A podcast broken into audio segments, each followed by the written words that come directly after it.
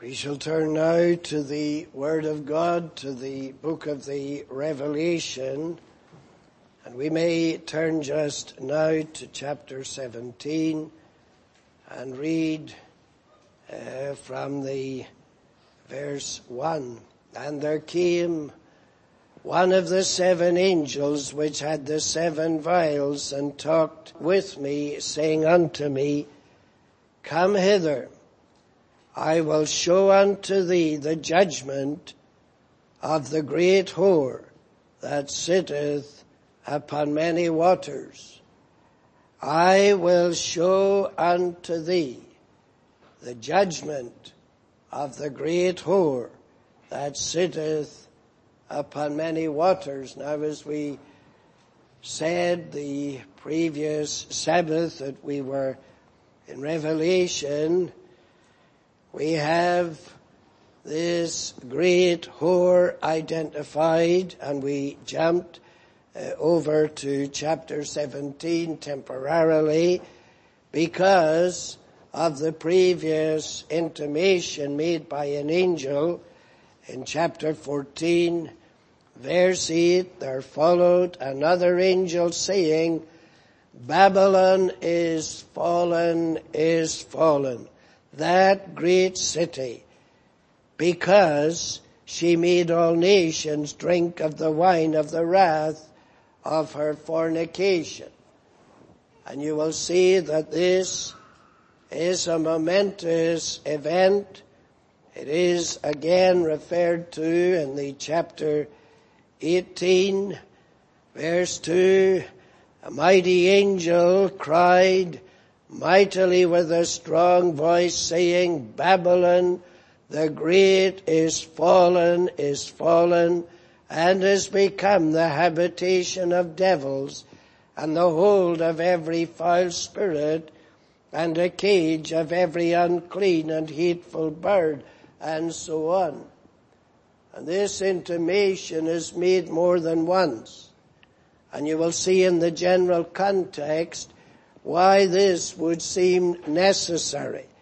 Because we read, for example, verse 10 of chapter 18 of those uh, kings of the earth and they're standing, verse 10, afar off for fear of our torment saying, Alas, alas, that great city Babylon, that mighty city, for in one hour is thy judgment come. It's as though they cannot comprehend it. They cannot believe the sudden downfall of mighty Babylon. They just cannot grasp it that in such a short time this mighty city is so decimated. Verse 16 again of the same chapter. There the merchants now and they are saying, verse 16, alas, alas, that great city that was clothed in fine linen and so on. Verse 17, for in one hour so great riches is come to naught. And then the shipmaster and the sailors, the merchants, they're crying out in verse 18, what city is like unto this great city. Verse 19, they're casting dust on their heads and mourning, alas, alas, that great city. And you go down then to verse 21, mighty angel takes up a stone, a millstone, casts it down into the sea in a symbolic act. Thus with violence shall that great city Babylon be uh, thrown down and shall be found no more at all. So this is a most momentous event. The downfall and the overthrow of this great city Babylon. But as we said previously, there are two great cities and they are contrasted. Uh, the great city of Babylon and then later uh, we have in uh, chapter 21 another great city and it is New Jerusalem. Verse 9 of chapter 21, one of the angels came to John saying, Come hither, I will show thee the bride, the Lamb's wife. I will surely show you the whore first. Now I will show you the bride. I will show you the Lamb's wife, his faithful wife in contrast. And he carried me away in the spirit to a great and high mountain and showed me that great city, the holy Jerusalem descending out of heaven from God. And of course, when we come to it, we shall see that that contrasts with the unholy Jerusalem that has apostatized from God. Meantime, we go back to the identity of this great city, Babylon. And we're told uh, by John that he was called to see the judgment, to see God dealing with this great city, Babylon. But before he actually brings Babylon down, we see that there is an intimation made from the very throne of heaven itself. And we must keep in mind where we're going and what we're really considering. Going back to the very first chapter of Revelation, just to refresh our minds, this revelation is a pastoral epistle, as we've seen, to the seven churches. And it is a revelation of Jesus Christ. It's all about Him. He is central in the whole, the whole book. And we do not see Him, we miss what we're intended to see. Now, when John writes, verse 4 of chapter 1, he writes John to the seven churches which are in Asia, Grace be unto you and peace from him, which is, and which was, and which is to come, and from the seven spirits which are from, uh, which are before his throne, and from Jesus Christ, who is the faithful witness and the first begotten of the dead, and note, and the prince of the kings of the earth. This book of the Revelation is from the prince of the kings of the earth. Now that's important that we keep that in mind. It is from the prince who is over all the kings and all the other princes of this world. This is the one who said to his apostles, all power is given unto me in heaven and in earth. Now, as we see the great prince Emmanuel enthroned, we noted that in much earlier stage, from that throne comes this intimation verse 4 of chapter 18. I heard another voice from heaven saying, come out of her, my people. Now no angel possesses the church or the people of God. So this can only be the one of whom Paul told Timothy, the Lord knoweth them that are his. The Lord knows His people.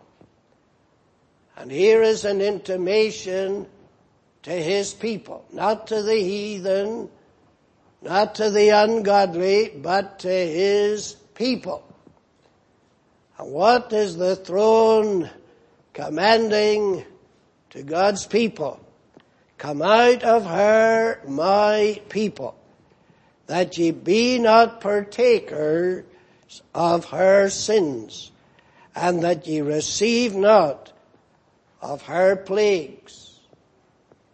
Here is a command from the throne to God's people that they are to come out of Babylon. They are to come out of the system that is represented by Babylon and symbolized by Babylon and uh, identified as this uh, woman in chapter 17 when John is coming to see the judgment of the great whore. Who does he see? That's to be judged. He sees a woman, as we noted earlier, sitting upon a scarlet colored beast, sitting upon many waters, which are people, and so on. And here she is described. He saw this woman, which is Babylon, seated upon a scarlet colored beast. And the woman was arrayed in purple and scarlet color and decked with gold and precious stones and pearls, having a golden cup in her hand. Now every detail is significant. Her attire is described and the particular thing about her is this. In her hand is a golden cup. In her hand is a golden cup full of abominations and filthiness of her fornication. Upon her forehead was a name written. Now, of course, in John's society and Roman society at the time, a harlot in Rome, in Roman society was identified. She would often have a band on her forehead and she was uh, displaying herself as a harlot, exhibiting herself, and she would have her harlot name that she could be recognized that she was offering her services to Roman society. So John understands what he's seeing here. On her forehead was a name written, Mystery Babylon. Not just Babylon. This is not historic Babylon. This is Mystery Babylon. There's something peculiar about this Babylon. Now we noted where John saw her in the wilderness, the very place where previously the woman that brought forth the man-child had to escape to. And little wonder that John is mystified. And John wonders with great admiration, trying to figure out how is this? And then the angel, of course, Uh, unfolds the mystery to him. But this Babylon is Mystery Babylon the Great the mother of harlots and abominations of the earth. And I saw the woman drunken. He saw her attire, he saw the golden cup, but he saw her behavior. She's drunken. She is a shameless woman. She is a woman that is drunken and not in control of her emotions or her actions or even her thinking. She's drunken. Drunken with the blood of the saints and with the blood of the martyrs of Jesus. When I saw her, I wondered. Now you will note when we go down in chapter 17 to verse 18 we get this information. The woman which thou sawest, this woman with the golden cup, this woman that is drunken.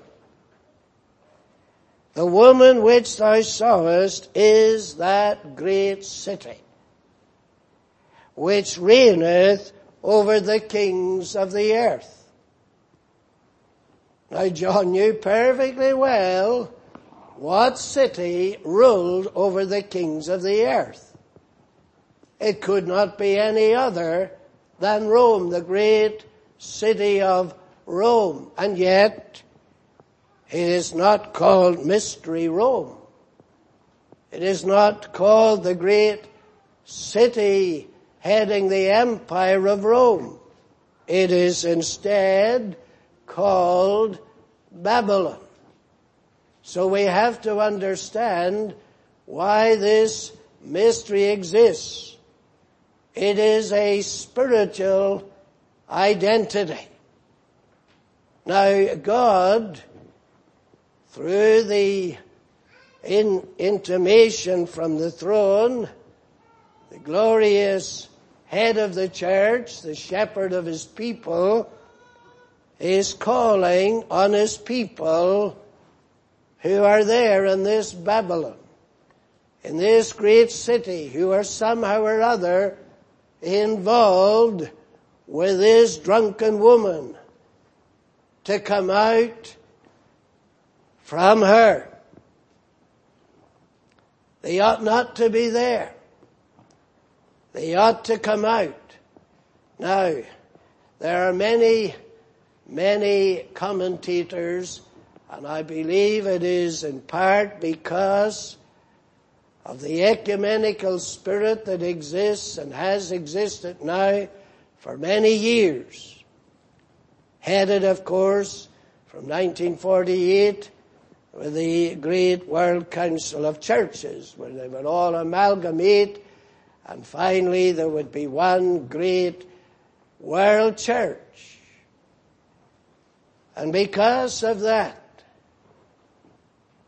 and because of the embrace by many evangelicals of the papacy and the Church of Rome as a Christian church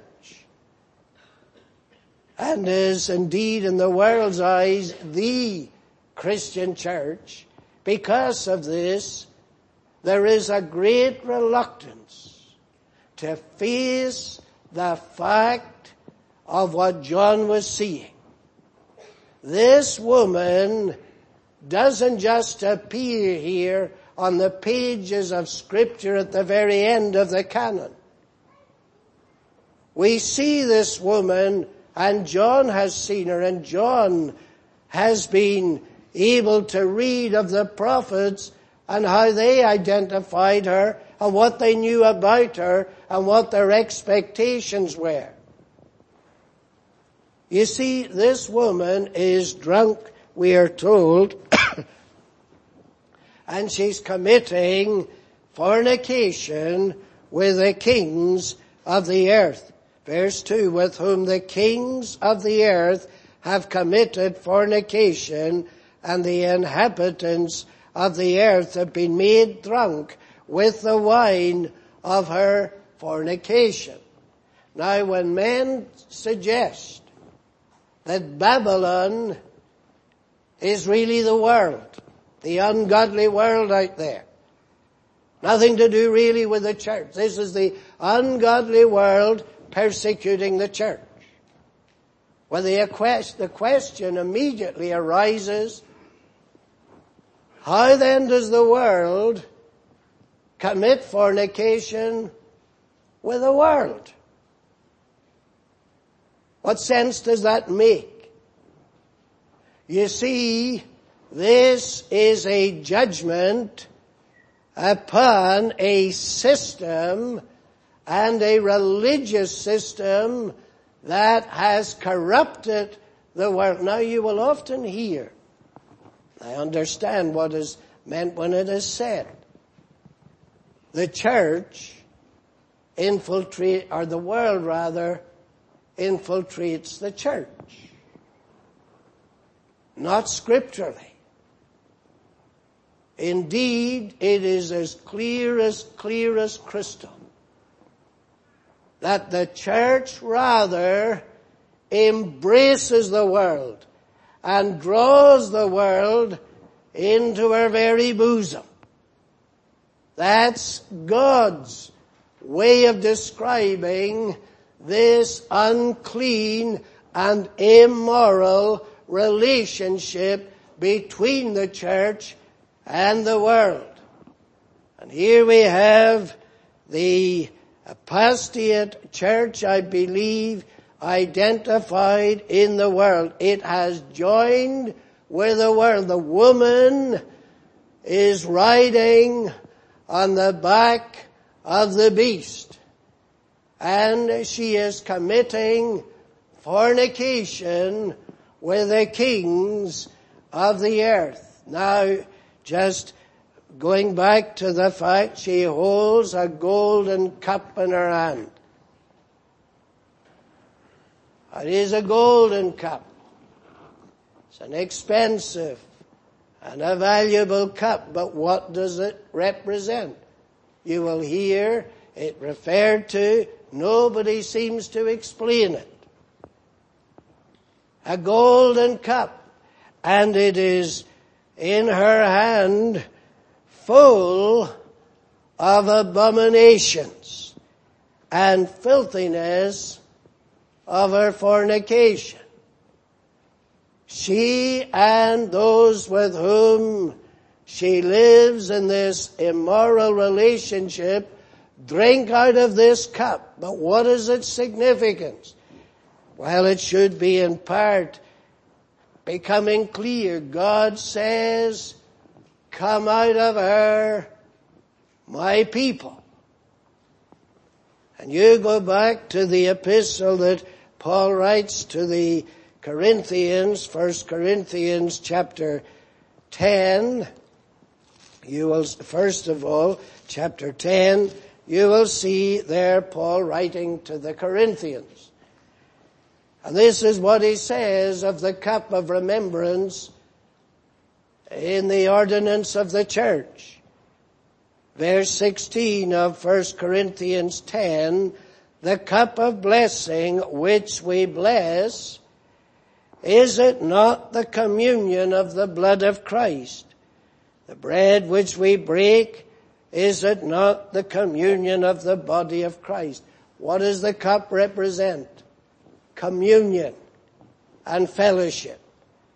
You go over to chapter 11 and Paul there speaks of the cup again, uh, reminding the Corinthians of the command from the Savior to remember his death in an appointed way, and the cup is the cup of the New Testament in his blood.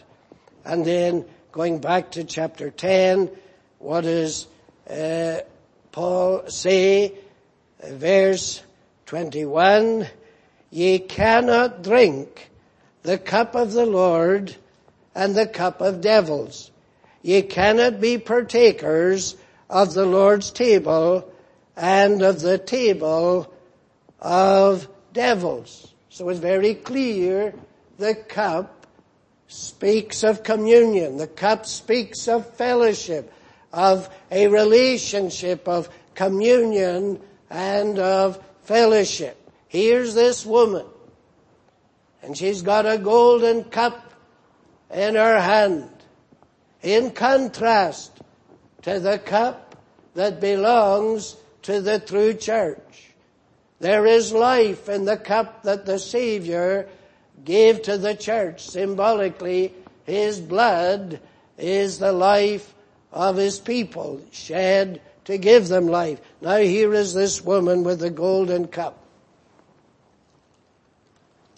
She is an evil woman, but she holds up the cup of communion and it is a communion with the kings of the earth and they're in communion with her and therefore what does the throne of heaven say? Come out of her my people.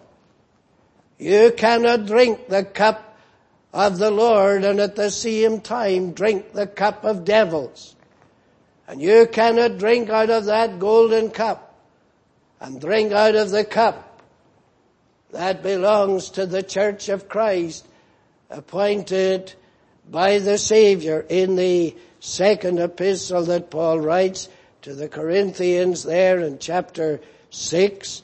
It's very clear what the position of Paul was and what he required of these Corinthians, chapter 6 verse 14, 2 Corinthians, be ye not unequally yoked together with unbelievers. For what fellowship hath righteousness with unrighteousness? And what communion hath light with darkness? And what concord hath Christ with Belial? Or what part hath he that believeth with an infidel? Now, these are serious questions that Paul is putting to the Corinthians and he, they're rhetorical questions as though they don't even need answering. The answer is in the question itself, in the context. What agreement the temple of God with idols? Verse 17. Wherefore, come out from among them. The same call that we have in Revelation chapter 18. Come out from among them and be ye separate, saith the Lord, and touch not the unclean thing, and I will receive you. So here the call is for the Corinthians to come out from among certain men. Be ye separate, saith the Lord, and touch not the unclean thing. Touch not the golden cup. Touch not the adulterous and evil relationship. Come out from among them and be ye separate, my people. Now Jesus in John 17 told his disciples that they were in the world. They weren't to expect to go out of it like the monks did in the early centuries, going out as hermits to live in the desert so that they wouldn't be contaminated with the sins of others, which of course didn't work anyway. But here, uh, the Savior makes it clear in John 17, you're in the world, you're not of it, but you're in it nevertheless, and you're the light in the world, you're the salt of the earth, you're in it, but you're not of it.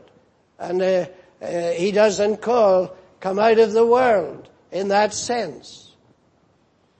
But you come out, as Paul writes to the Thessalonians, and he tells them that they are to withdraw from any brother who walks disorderly.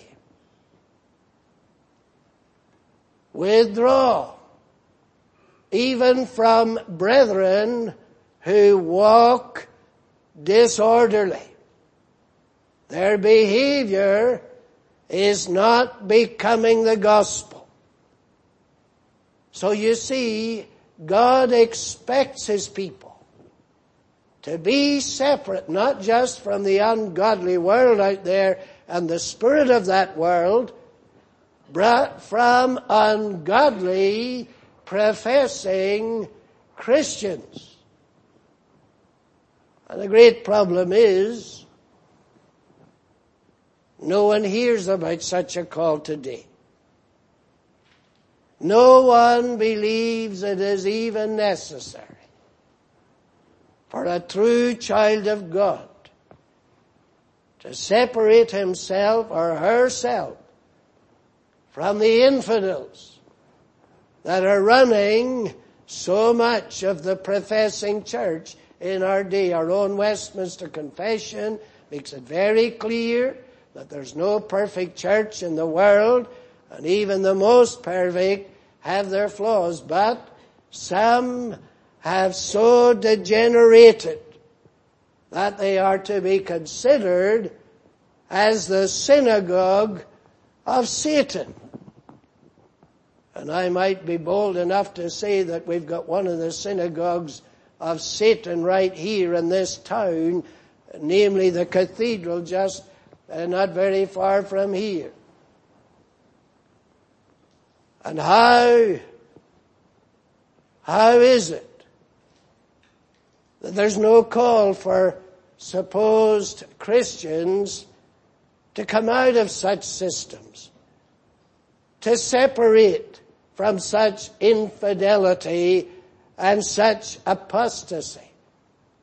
We don't hear it anymore. We don't hear of any need. Just stay there and get to heaven through it all. You see, the portion that we have before us here in Revelation depicts a city in contrast to the great city of the New Jerusalem. You will see that there is apparently a, a degree of likeness in the two cities. You go over to chapter 18 verse 16. Listen to the laments of the merchants, verse 16. Alas, alas, that great city, which was clothed in fine linen and purple and scarlet and decked with gold and precious stones and pearls. Now we shall go over to the Old Testament in a moment. But then just look at what uh, John hears as the description of the Lamb's wife. and we're told, verse, chapter 21, John saw the holy city, verse 2, New Jerusalem coming down from God out of heaven, prepared as a bride adorned for her husband. So this is the bride of Christ, the bride of the Lamb, depicted as a city once again. And she is as a bride adorned for her husband. And how is she described in the chapter we have uh, her likeness described for she's got 12, 12 foundations by the way down in verse uh, 14 the wall of the city had 12 foundations the other city of babylon no mention of a foundation. But this city has 12 foundations. It is the most secure. Babylon falls jerusalem cannot fall but then again in chapter uh, 19, you have the, uh, the great king himself uh, mentioned on in verse 16 of Revelation 19. He hath on his vesture and on his thigh a name written, King of Kings and Lord of Lords. And this is his city, the new Jerusalem. David conquered the first Jerusalem and it became the city known as the city of the great king. This new Jerusalem is the city but also the bride of the great king and his name is King of Kings and Lord of Lords. Now if you go back Eh, to the Old Testament you will find that there are only two kings who are ever referred to as King of Kings. Go to Daniel and the great Nebuchadnezzar is referred to. Daniel describes him as the head of gold in the great image. Thou art a king of kings. And you have again that same Nebuchadnezzar in Ezekiel referred to as King of Kings. In the little book of Ezra, you have again Artaxerxes who was also a king of Babylon, and he's referred to as king of kings. So only two kings, both kings of Babylon were referred to as king of kings. Now here is mystery Babylon. This is not the old Babylon. This is mystery Babylon. And this mystery Babylon, as we noted earlier, has its own king, but our attention is drawn to the true king of kings and the true Lord of lords, as we said earlier, chapter one. He is the prince of the kings of the earth. He's king of kings and he is Lord of lords. But his bride is adorned to meet him and she is arrayed also in fine linen. Chapter 19 verse 8 to her, well verse 7 to get the connection, let us be glad and rejoice and give honor to him for the marriage of the Lamb is come and his wife hath made herself ready. This is the Lamb who is the King of kings and Lord of lords, and this is his bride, this is his queen, this is his wife, arrayed to meet him, and to her, she made herself ready, to her was granted that she should be arrayed in fine linen, clean and white, for the linen is the righteousness of saints. What about the woman riding upon the beast, sitting upon the many waters. What about this woman? What is she say? Chapter 18, verse 7, how much she had glorified herself and lived deliciously, so much torment and sorrow give her. For she saith in her heart, I sit a queen and am no widow and shall see no sorrow. She's very confident. She feels very secure. I sit a queen. And as she sits a queen, she is arrayed, uh, clothed in fine linen and purple and scarlet and decked with gold. And the bride is decked in fine linen, which is the righteousness of saints. Amidst all the corruptions of this woman, this mysterious Babylon, somehow or other there's white linen. There is a show or a pretense of righteousness in spite of all her abominations.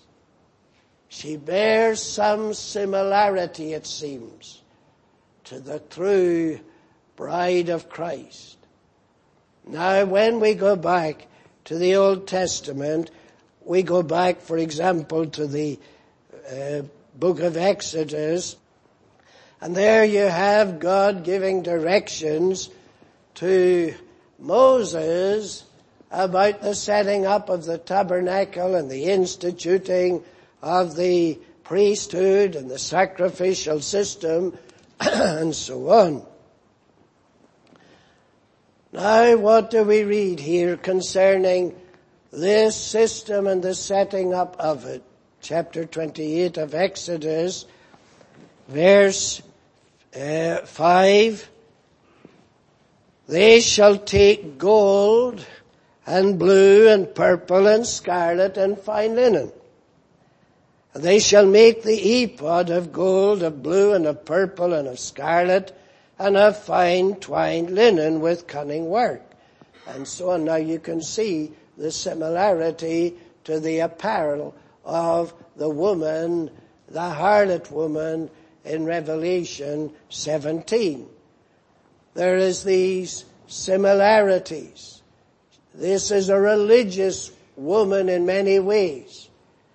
Verse, you can uh, go to verse 15 of chapter 28 Exodus, thou shalt make the breastplate of judgment with cunning work after the work of the ephod. Thou shalt make it of gold, of blue, of purple, of scarlet, and of fine twined linen. Thou shalt make it, and so on. And you can go through that chapter and you can see further these very materials that are here presented to us worn by this immoral woman somehow or other, there is an identity on her part with the Church of Christ. Let it be the Old Testament or the New Testament. Now as I said, the world does not uh, commit fornication with the world. But God tells us who does. And if you go back uh, with me to the uh, prophecy of uh, Ezekiel, you'll find there, well, you can find it in Isaiah and also in Jeremiah, but for the present, chapter 16 of Ezekiel. And who does God accuse here?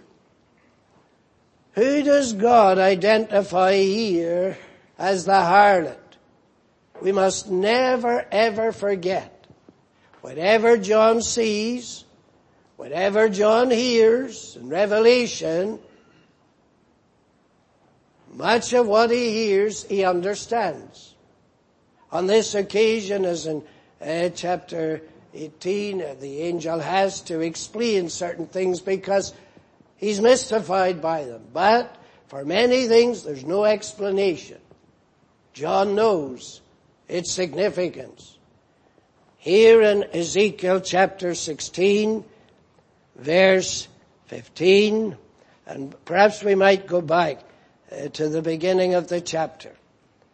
Verse 1, again the word of the Lord came unto me saying, Son of man, cause Jerusalem to know her abominations. Cause Jerusalem to know her abominations.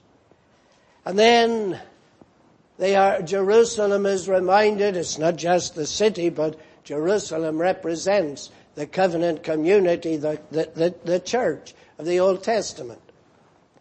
Verse 6, when I passed by thee and saw thee polluted in thine own blood, I said unto thee, when thou wast in thy blood, live. Yea, I said unto thee, when thou wast in thy blood live. And then you have a description of the grace and the mercy toward Jerusalem when first God takes her and gives life uh, to this uh, body of his people.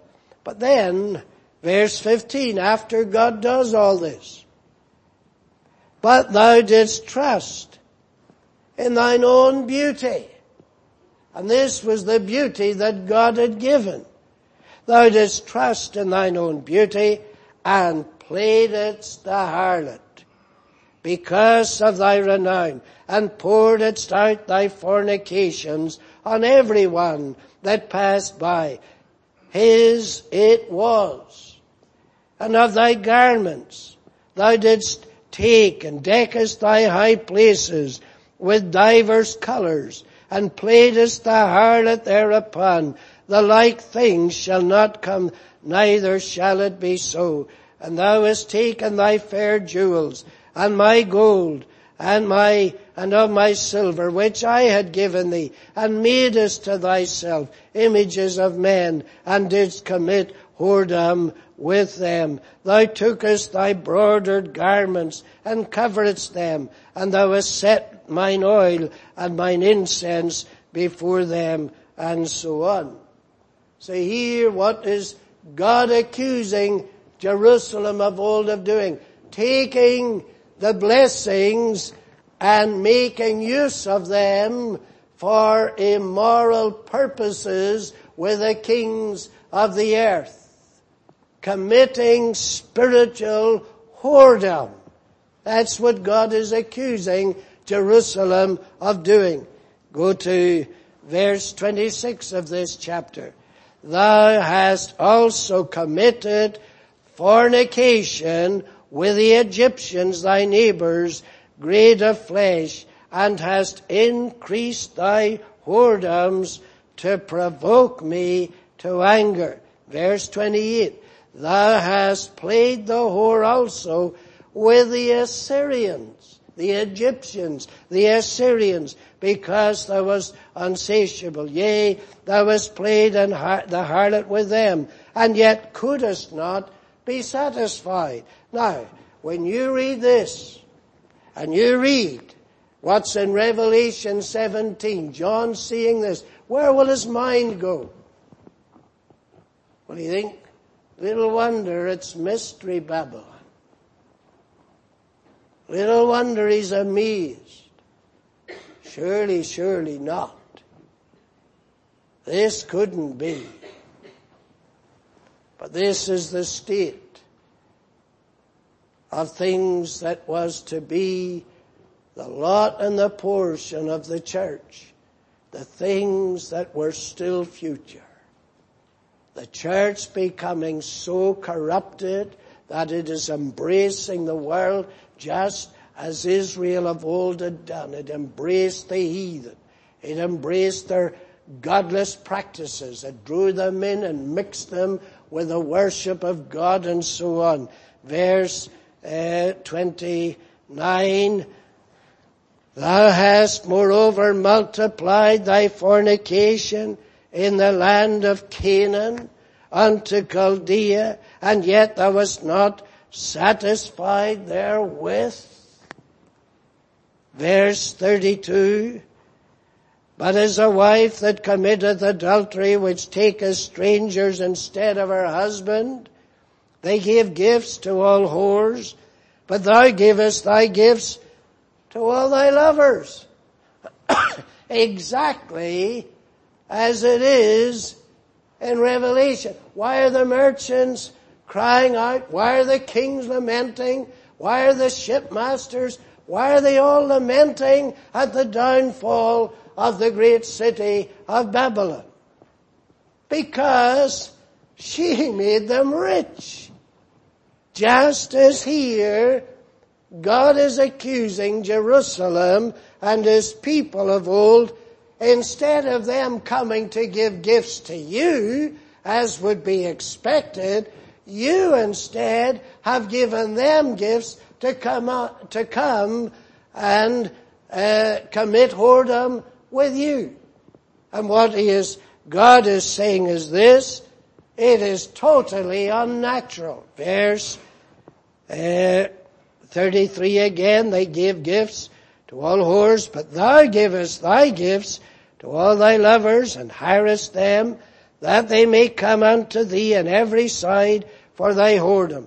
And the country is in thee from other women in thy whoredoms, whereas none followeth thee to commit whoredom and so on. Verse 35, Wherefore, O harlot, hear the word of the Lord, and you can go on down through that chapter. As I said, you can go to chapters in Isaiah and Jeremiah, John could have gone to them and he would have understood something, but there was still a mystery because it's not Jerusalem.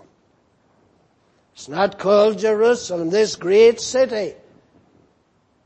It was Jerusalem in Ezekiel's days, but here it is Babylon, and yet the description is similar, the behavior is similar, and God is not calling his people to come out of Jerusalem, but he's calling them to come out of Babylon because the corruption is so extensive.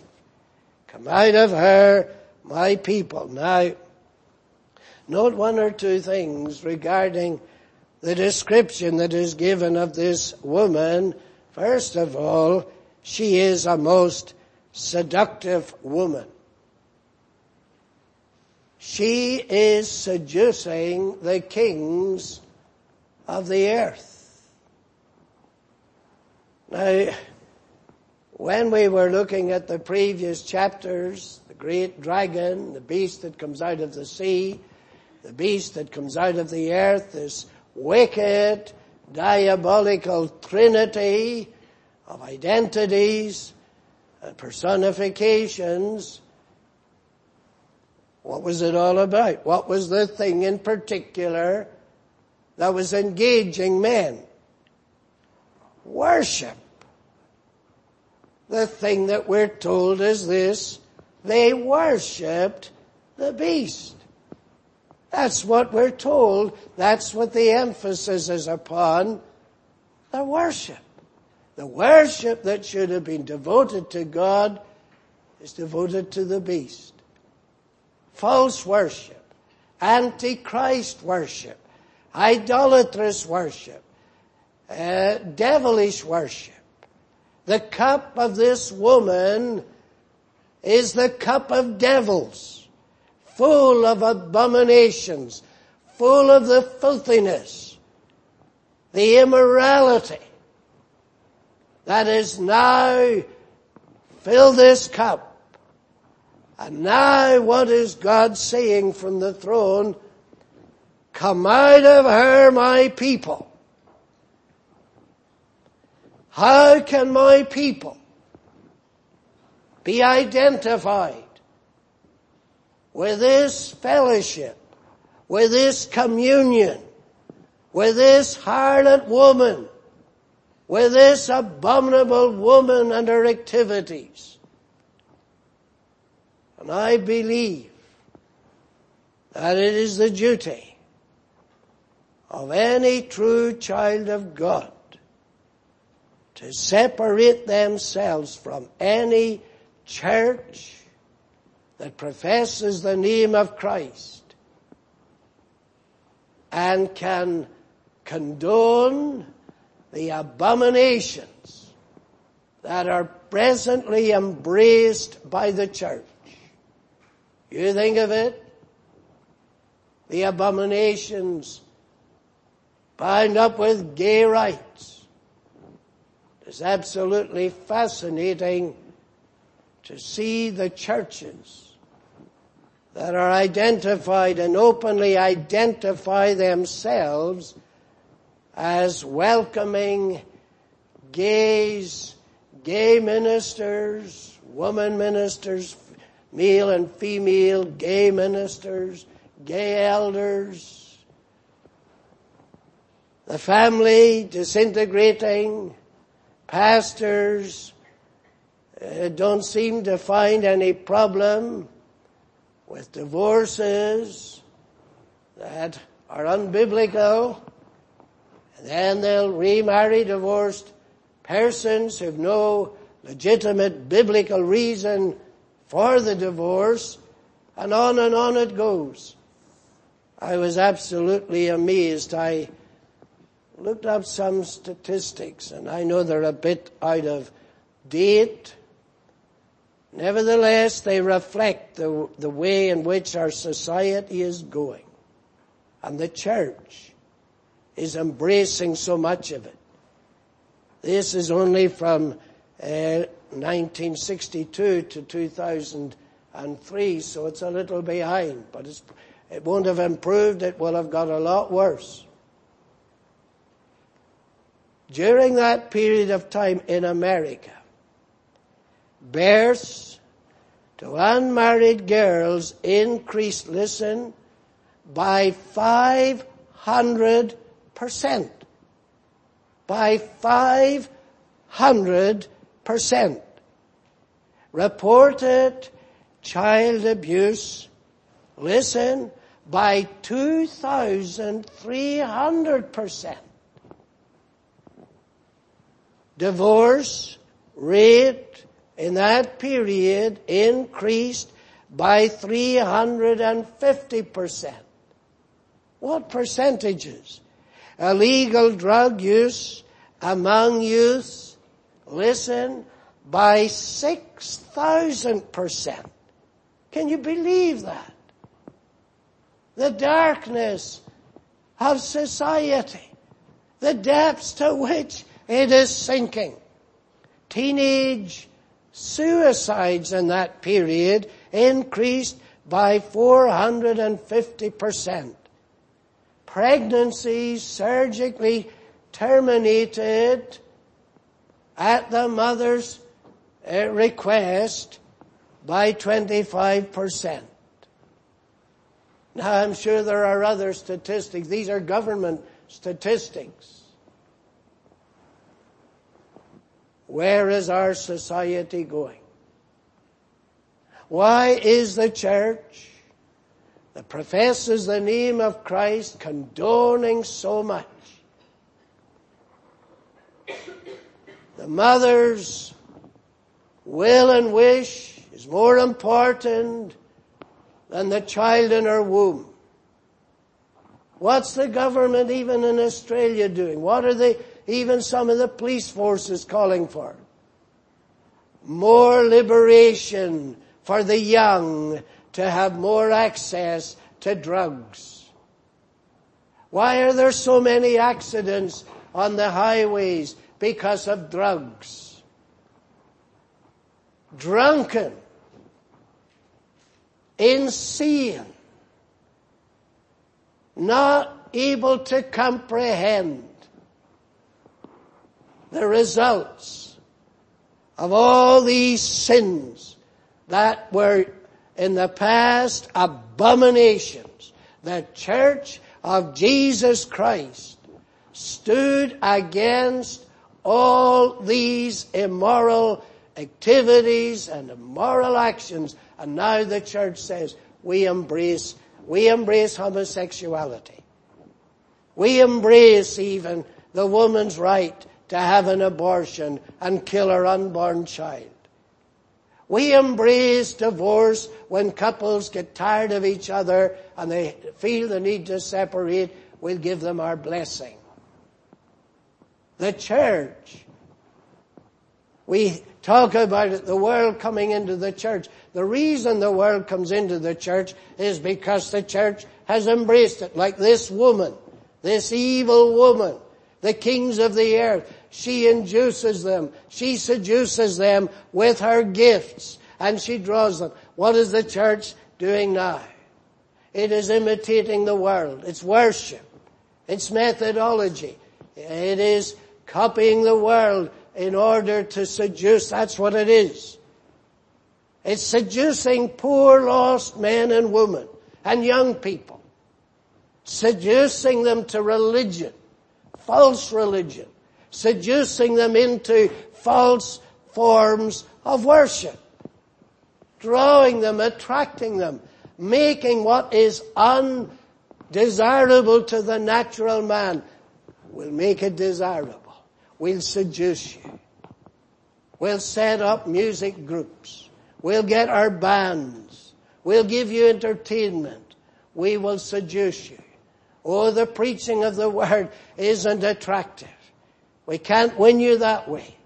The singing of the psalms is not attractive. We can't win your support that way. But we will seduce you by entertaining you, by appealing to you what you want. We'll give you what you want.